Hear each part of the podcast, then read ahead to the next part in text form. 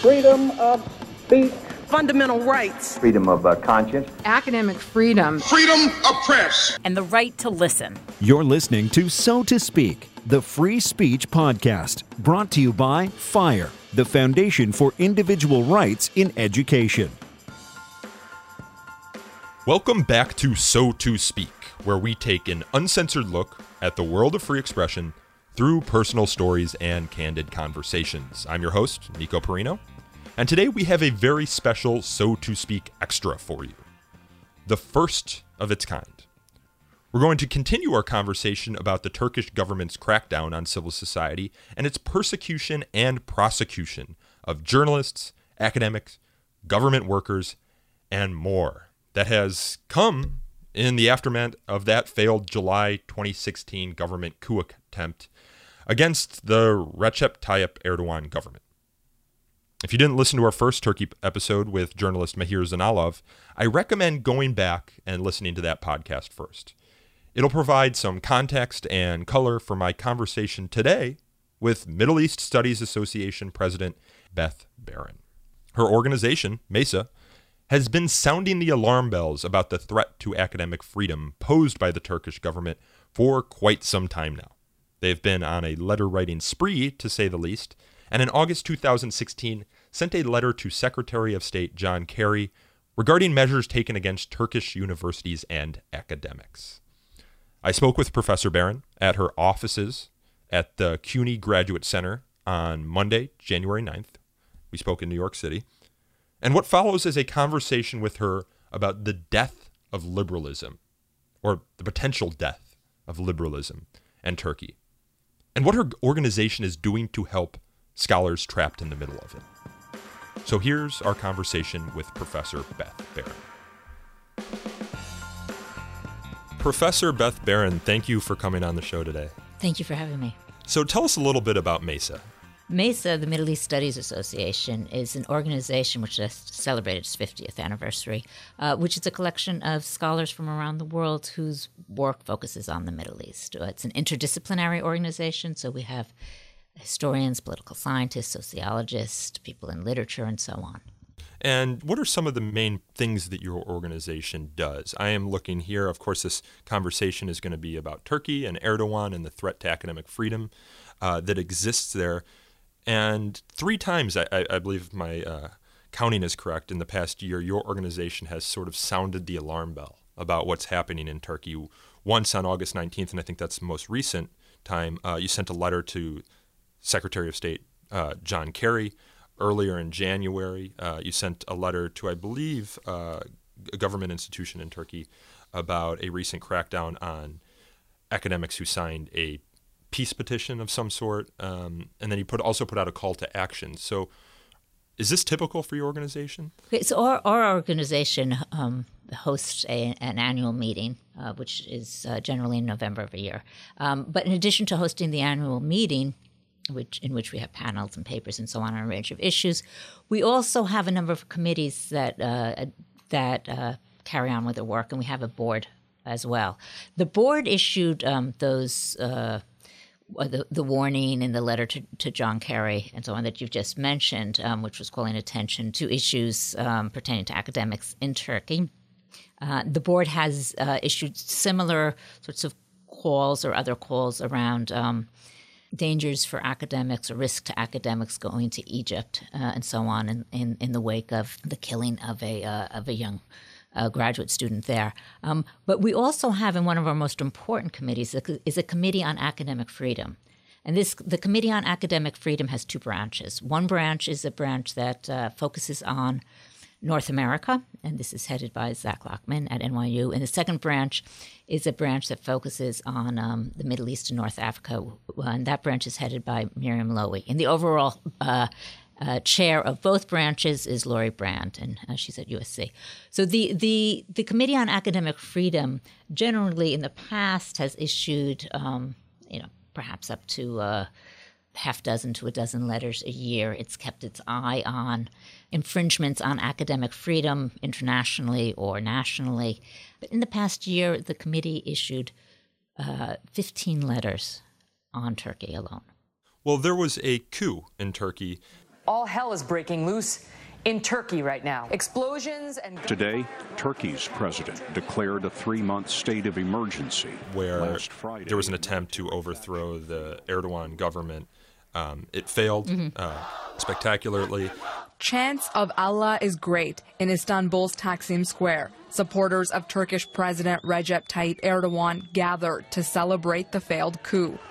And after that, he clamped down on a lot of perceived or alleged dissidents um, using some very vague uh, laws, um, states of emergency, and caught up in in this clampdown after the coup were academics. Including school teachers, demanded resignations from over 1,500 university deans and suspended around 8,000 police officers, along with nearly 3,000 judges and prosecutors. So the, the Committee on Academic Freedom had actually has a long history of letters on, on Turkey, but had started its work on Turkey. Uh, I mean, a, a kind of we we noticed a real um, uptick from January of 2015, and this was in response to the peace petition. over a petition criticizing a military crackdown on Kurdish activists. that was signed by over a thousand academics, basically saying, not in our name. Not in our name. These academics from Turkey came forward. Most of whom were based in Turkey, some of whom were based outside, came forward and signed a petition which was basically calling attention to government actions in the southeast part of the country in the Kurdish region uh, and calling attention to the infringements of the human rights of people in the region, the, the crackdown on um, the curfews, the bombings, uh, and the crackdown on, on the rights of citizens in that region. So, the Committee on Academic Freedom of the Middle East Studies Association had, from the time of that petition uh, and the government crackdown on the signatories of the petition, had been writing letters. In January alone, we had four letters that were issued in which we the committee began to trace travel bans on on people. Uh, we had one student who was from, um, I believe he was based at University of Michigan. He had been in Turkey carrying out research, and he was not allowed to return to the United States. So we wrote two letters on his behalf. And this is separate from the petition, the petition signatories, or is this in conjunction with it? Um, it's this was separate, but but what the committee was also doing was tracking the growing uh, harassment uh, uh, and uh, in- infringement of the rights of those signatories. And I'm, I'm looking at some of my notes here, and it said that there were about 1,100 Turkish academics, um, as well as some academics here in the United States, like Noam Chomsky, who had signed that petition. And uh, in response to the signatures, federal prosecutors opened investigations into all 1,128 scholars, if, if I'm not mistaken. And uh, President Erdogan even went so far in a January 12th speech to say, I call upon all of our institutions, everyone who benefits from the state but is now an enemy of the state, they must be punished without further delay. So, and, and then as a result, some of the, these academics were detained, fired, eh, or lose their position uh, within within their institution, their academic institutions. Yeah, so this was something that was of of great concern to the organization and to the committee that this pattern of harassment, intimidation, prosecution, repression of scholars. Uh, there was one um, couple in particular that um, we had worked to uh, to with scholars at risk to, to find a, an institution in the United States to um, take them in and give them a kind of safe haven here. Yeah. Uh, because there was indeed um, real risk to these scholars who had signed uh, the petitions. And your organization is a global organization, correct? So something like uh, 3,000 scholars. Do you get letters from these people um, regularly who are in Turkey and just kind of fear for their livelihoods? The Committee on Academic Freedom gets letters from Yeah. individuals, uh, and then um, it works with different um, individuals. But uh, the the real thing, the pattern that we've noted over the past year, is that this has escalated from from from not just tracking the the fates of individuals, but there have been such collective action, and the numbers have become the, the numbers of those impacted has has really you know it's it, we- we're not talking you know, single digit numbers of scholars who, which is oftentimes the way our committee has op- had Yeah. operated in the past, intervening for individual scholars. I mean, we, we have continued to intervene in, in specific cases, and I, I can talk later about the case of um, Istar Gözaydın. Um, but the the what has happened is just the numbers of scholars Yeah. in the past year who have, who have been um, who have lost their livelihoods uh, and so on, and and it's, it's basically you know what one can call a kind of social death that they've lost their livelihoods, they're no longer to practice, they're uh, able to practice the profession. We do get letters from indi- uh, from individuals um, and, uh, and and work with them to to bring the cases, individual cases or collective cases, to light. Yeah, well, I, I'm going to be, be honest here, Professor Baron. I mean, I'm I did research. I knew that this was an issue because I follow free speech circles on Twitter, and they're sounding the alarm bell about what's happening in Turkey. But then I, I read your letter, your organization's letter from August 19th, 2016. I mean, this is you know five or so months ago, and by the time of your letter, since the coup, the Ministry of Education dismissed over 27,000 employees. Um, the Turkish Higher Education Council announced on Friday, August 12th, that 5,300 academic faculty and staff across the country were suspended or under investigation. Uh, the figure included 4,200 faculty members and 1,100 administrative staff.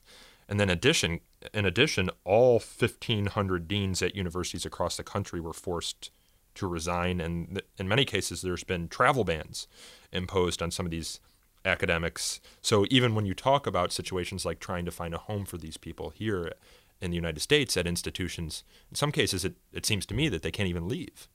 Yeah, that's exactly right. Um, that that in, in many cases people people cannot leave the country.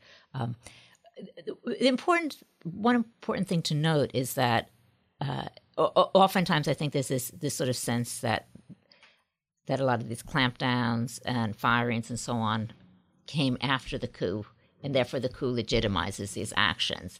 Um, and there's uh, there has been a, a sort of sense that um, the international community needs to be sensitive to to Turkey's position and to Erdogan's position in light of a coup.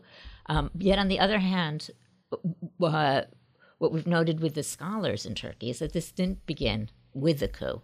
That there was a lead up to it, starting with the actually starting prior to these signatories, but really in escalations with the signing of the peace petition.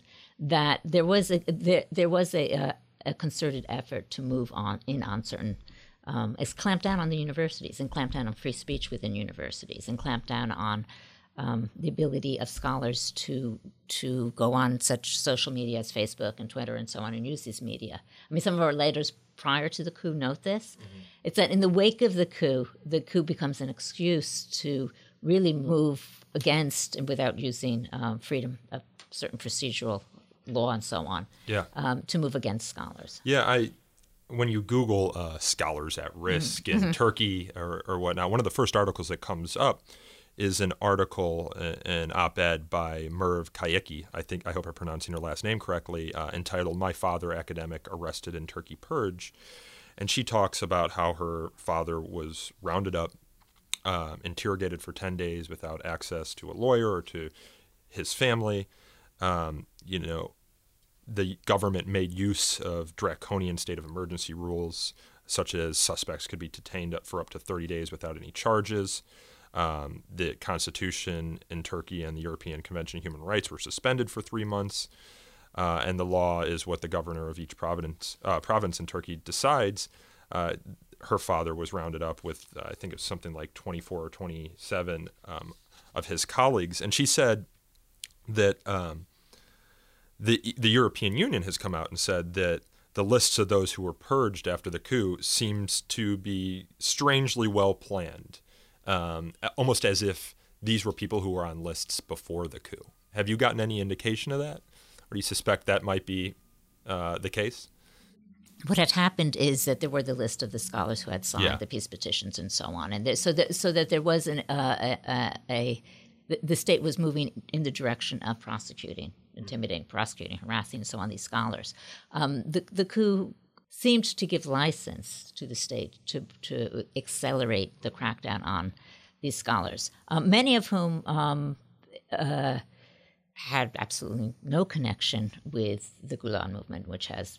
And can you explain what that is for us? Are you familiar with it? With um, the Gulen movement is a it's a movement, religious movement that at one point had actually supported uh, the Erdogan regime, um, and its leader, uh, who's based in uh, Pennsylvania, had had uh, been an ally. Um, they they they've split, uh, and there's there has been the accusation that the uh, Gulen movement is a state within a state.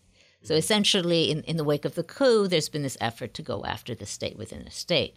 Um, They're scapegoating the Gulen movement. well, no, no, I wouldn't say scapegoating because there there may or may not be evidence that that the Gulen movement is was behind the coup. I mean that that the state needs to bring evidence and so forth about the role of the movement in behind the coup or not. Um, and, and, that's something that is really hard to do when all of your trials are behind closed doors, essentially. Yeah, but but the the issue with the scholars and and, and um, the scholars is that many of these scholars who've been kind of rounded up um, or or who've been dismissed and so on have no links to the Gulen movement. There are certain universities that may have gotten funding um, and so on. Just being an employee of that university doesn't necessarily mean that one is part of the movement. It just means that one works for this private university. Or if people got loans from a bank that um, perhaps was a um, you know connected to that movement doesn't necessarily mean that they're a member of the movement at all. So it's um, I mean it's sort of like saying you know I'm a member of the Chase movement because I, I, I keep my money at Chase. um, It, so sound, it sounds yeah. eerily familiar to something we had here in the United States in the middle of the 20th century with the, the McCarthyite movement, you know, to try and peg scholars uh, who perceived to have communist sympathies to uh, the Soviet Union, for example, and bringing them before government boards. Number the active communists on the fingers of both your hands.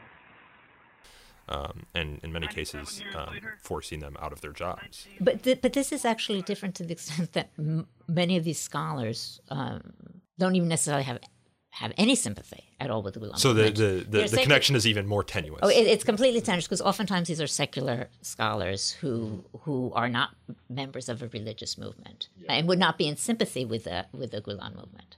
Um, so that um, so that there there is no connection. In, in, in essence, what what seems to be happening is that the state is, is simply using the coup as an excuse to crush all the opposition, to crush dissidents, to crush journalists, and to crush to crush scholars in yeah. dissent. Yeah, what the, this woman who wrote the article for the Huffington Post um, said that initially three of the four judges overseeing uh, the cases of these academics ruled that the academics should be released because there was no substantial evidence to put them behind bars.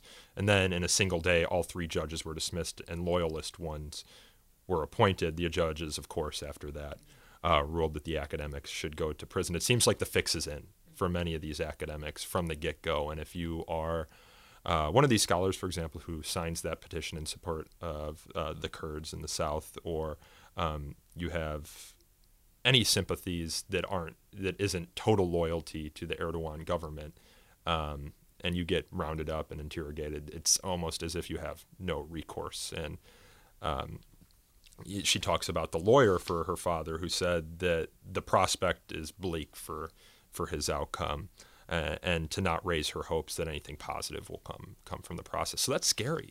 Um, do you have any specific stories uh, of people that work with uh, within Mesa or are connected to Mesa, um, things that they've gone through in Turkey? what I would say for the, the, the scholars who've been working with Mesa now um, and who are based in the US, that uh, at this point, many um, are hesitant to speak out, uh, to write, uh, and to be highly visible or associated with anti government activity because they. They have family back in Turkey. Uh, Ah, yeah, I didn't even uh, think about yeah, that. Yeah, so you know they have family back in Turkey. They would like to, you know, um, um, though some can still travel back and forth, but they, you know, they would like to do so um, and and be able to have freedom of movement uh, and not put their families at risk. Um, some know quite clearly uh, that they. Uh, for the moment, cannot go back. That it that it is a risk for them, um, and that uh, that they would definitely um, be caught up in a sweep of academics. Yeah. And what about for just uh, American or international scholars that study Turkey? I mean, this is part of the world that has such a rich history. I mean, are scholars not going there to study any of that history anymore? I mean, is there is there sort of a uh, sensitivity to what's happening there, or um, fearfulness to of what's happening is there that even if they, like you say, many of these scholars have no connection to the Gulen movement or to any movement that's in the opposition to Erdogan. I mean, you never know. It's the the administration there is so erratic. I mean, there have been um, a couple of foreign scholars who have been caught up in sweeps. One was asked to leave. I think we mentioned him in, in, in one of our letters. What I would say, in a certain sense, is you know people will continue to do non-Turkish scholars will continue to do uh, their research, will continue to, to want to go to Turkey to consult archives and so on, yeah. uh, and will do so. Um, I think also with the intention of letting Turkish scholars know that they're not alone, that they're not isolated. Um, and this is, you know, this is an important point that Turkish scholars um, do listen to podcasts. do they hope. they do read our you know do read our letters. They do. Um, they need to know that we're very concerned. That we are. Um, that we are following what's happening, that we will do what we can do to help, um, and we're eager to hear their ideas too of what we can do to help them. Yeah. Um, but but but letting them know that they're not alone by continuing to go and do research is an important part of what we can do. Yeah. And was there any? I know it was probably a long shot, but was there any response from John Kerry to the letter you sent to him, or from? I mean, was it a galvanizing force for those who work and study in the Middle East? One of the earliest letters that we posted. Um, to the Turkish government got a uh, got a large number of signatories. By, I saw that. Yeah, yeah, yeah, by by other organizations. Um, that there was just you know a, real sense that we had that we needed to do something in a, a, number of organizations. I forget what the last count was. Well, but. I'm looking at it here, and it's the College Art Association, the German Studies Association, Modern Language Association, Political Studies. Asso- I mean, these are big associations uh, and wide-ranging cross-disciplinary associations. So it seems like there's uh, a general concern mm-hmm. for what's happening there. Oh, uh, definitely. Um, we've been asked for information from. Um, I think at one point the European Union wanted follow-up information, uh, which we provided. Um, we we never we, we haven't heard back from the Turkish government itself, um, but but there is a sense that when international attention is brought to bear on some of these cases, that um, that it does lead to action, mm-hmm. uh, and that silence is not it's not the option for the international community. It's not an option at all at this point. I mean, speaking out, drawing attention to to the uh, inf- infringements on human rights, um, on freedom of speech, and so forth is uh, is what we need to be doing. Yeah, I mean, some just some of these numbers that we talked about earlier. I mean, are just so overwhelming that I think it's hard for people to wrap their minds around what's happening there. It's as if the whole city of of New York, the civil servants within New York, and all the academics were rounded up and and imprisoned, interrogated, or lose their jobs, and then subsequently blacklisted from any other mm-hmm. public service jobs, uh, as some reports ha- have indicated. And the New York Times, uh, you were talking about just how uh, careful scholars have to be with doing research or reporting on what's happening in Turkey in some cases because they have family over there. The New York Times, uh, I think, according to one report, announced this past weekend that they're no longer printing bylines from the reporters in Turkey just because of the fear that's happening with the crackdown on journalists there. Um, I mean, for those of us, there, almost everyone who I'm, I'm sure listens to this podcast cares about the principles of academic freedom generally. I mean, what is there that we can do to help? Well, as, as we've said, speaking out, uh, mm-hmm. uh, drawing attention. Um, one of the initiatives that the Middle East Studies Association is, is uh, launching now um, is to raise funds so we continue, continue our work with scholars at risk, uh, but to kind of ramp it up yeah. uh, because of the numbers that we're dealing with now. Uh, whether these are scholars from Turkey or Syria or elsewhere in the region, um, the numbers are just uh, staggering. staggering at this point in time. So we're we're beginning. Uh, uh, we will be beginning a real fundraising effort so that we can um, increase the numbers of those that that we can um, give you know, uh, safe haven to. And th- these are, you know, people who would have lost their jobs and have no options, but also have the option to to uh, to leave the country. That's one thing that we will be working on. And I, and I think that will be a really important kind of concrete initiative. Mm-hmm. One of the things that strikes me about this situation is that Turkey, if you were to ask me about it five years ago, I would have said, yeah, they're on the fast track to the European Union. They're the they're this quote unquote liberal democracy. Um, and if you would ask me where the greatest threats in the world are to academic freedom and to liberal democracy, I would have said places like China or Russia or North Korea, obviously, but never um, Turkey. How should we think about it as a state today? I mean, I think there were warnings. I mean, those who look back, and this is looking back, um, you know, half a dozen years, mm-hmm. would have you know noted the the um, aggrandizement of power at the center mm-hmm. of the Turkish state, uh, and the path that um, Erdogan and his and his party were on. Um, but there was a tremendous acceleration of this centralization of power, this accumulation of power. Um, it, within the past year, I mean, it really uh, yeah. accelerated in, in, in a in, in, a completely unprecedented way. It's an authoritarian state.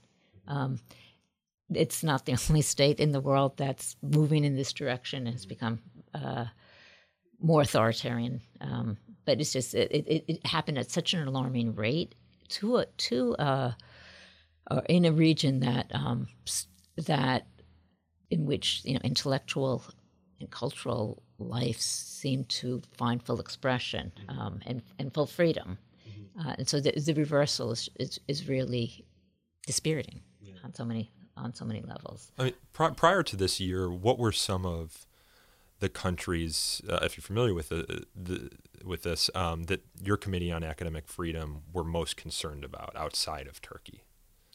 Uh, the committee had uh, had tracked um, infringements on academic freedom uh, in some of the Gulf states, in the um, particularly in the clampdown after um, the Arab so-called Arab Spring, yeah. and the clampdown on uh, in the region in places like Bahrain and, and elsewhere, mm-hmm. uh, uh, and, and, also actually um, Egypt has been a country where there's been some been attention, particularly uh, the past few years.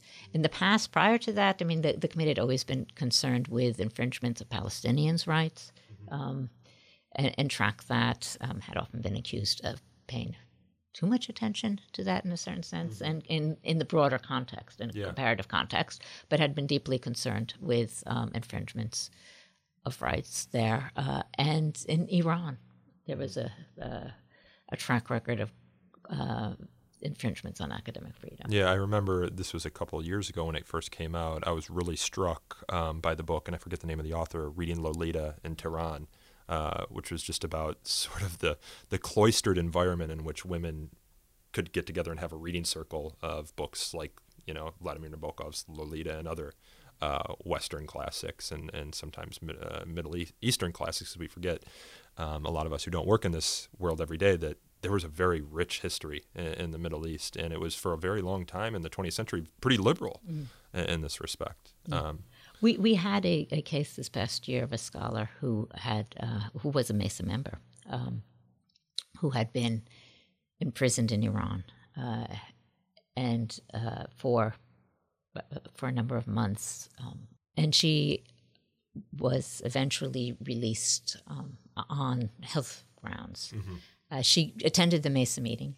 Um, and she uh, is this the Mesa meeting this November? This, this past oh, no- great. The, this past November, which was so gratifying for the membership and for the committee and uh-huh. for all of us to to um, to see her there. Um, and but but it was also quite frightening to hear what imprisonment to scholars means. I mean, basically, uh, it's just such a foreign in, concept to hear us yeah. here in the United States. Yeah, she was in she was in solitary uh, for some time, and she was essentially interrogated um, at, in lengthy sessions um, for her essentially for her scholarship on feminism and, and really? gender and so on. Yeah, I mean, we at Fire we work with scholars all the time who do research that ruffles feathers, uh, and then they're brought in front of their administrations, or they're told politely in some cases to just maybe find a different area to focus on. But never have we dealt with a case where one of our scholars that to whom's defense we come is put in solitary confinement by the government. Uh, it's just uh, an incredible fact to um, sort of digest in my mind. Mm-hmm.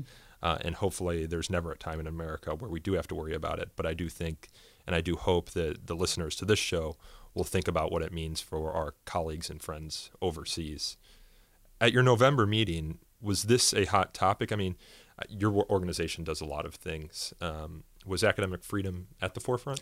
Uh, it, it, definitely was one of the major issues on the agenda. I mean, with uh, Homa Hoodfar was attended the meeting, and we all, you know, were able to recognize that she was there. Um, we had started with the the intention of having uh, a special session on five years after the Arab Spring.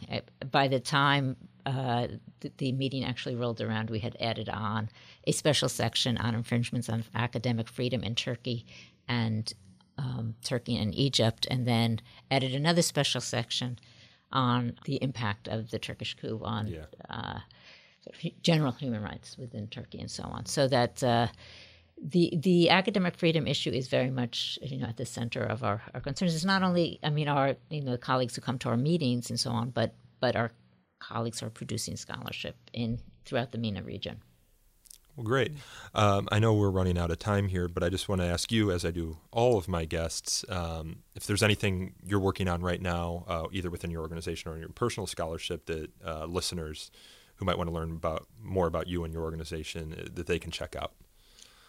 I um, I had uh, completed a book, "The Orphan Scandal: Christian Missionaries and the Rise of the Muslim Brotherhood," came out uh, uh, two years ago, um, and it, uh, that's a a work that focuses on the connection between the earlier uh, international interventions in the Middle East, um, including American missionary interventions, and their connections to the rise of Islamic movements. So uh, that that's that was a past work. I'm turning to to new sorts of scholarship. Um, but for the present time, as president of the Middle East Studies Association, um, my my sort of thoughts and energies are focused on helping our colleagues around the world yeah. uh, to uh, bring attention to their situations and to um, and to hope for a safer and, and, and better future for all of us. And we can, for some of our listeners interested, they can read some of these letters that you've written about Turkey or your organization has at, um, I, I, believe it's mesana.org, M E S A N A.org. Yeah. The, um, the letters are under the Committee on Academic Freedom. Our most recent letter uh, looks at the situation of uh, Istar Gözaydın and her situation. She's a she's a professor of um, someone who got a degree at Georgetown University International Law School, graduated from NYU Law School, and has a PhD in um, in law from Istanbul University. Mm-hmm. Full creden- uh, credentials. She's one of the latest scholars that we've whose story we we wanted to bring attention to. Uh, she's currently um, under uh, arrest in Izmir. Um, as one of the scholars from Gediz University who was uh, fired and, and then has come under arrest. Um, she's a human rights activist, uh, and we really hope that she's released and can, can continue her work, her very important work. Yeah, well, I hope some of our listeners will go to your website, your organization's website, to learn more about her story and to the extent they can mm-hmm. uh, help out in spreading the word about what, just what's happening in Turkey. Uh, Professor Baron, uh, thank you for joining us today and uh, best of luck. Thank you very much. That was Middle East Studies Association President Beth Baron. To learn more about MESA and to read its letters, including its letters from the Committee on Academic Freedom to Turkey, Visit mesana.org. That is M E S A N A.org. I hope you've enjoyed these last two episodes on Turkey. I hope they've been enlightening. If you are as appalled by what's been happening in the country as I am, please help spread the word by sharing these podcasts. It's important that we let the Erdogan government know that the eyes of the world are upon it. Also, Consider supporting Mesa and following the work of Mahir Zeynalov, our previous guest, a journalist, on Twitter. This podcast is hosted, recorded, and produced by me, Nico Perino, and edited by Aaron Reese. To learn more about So To Speak, you can follow us on Twitter at twitter.com slash free speech talk or like us on Facebook at facebook.com slash so to speak podcast. You can also email us feedback at so to speak at thefire.org or call in a question for a future show at 215 315 0100. Again, that's 215 315 0100. Until next time, thanks everyone for listening.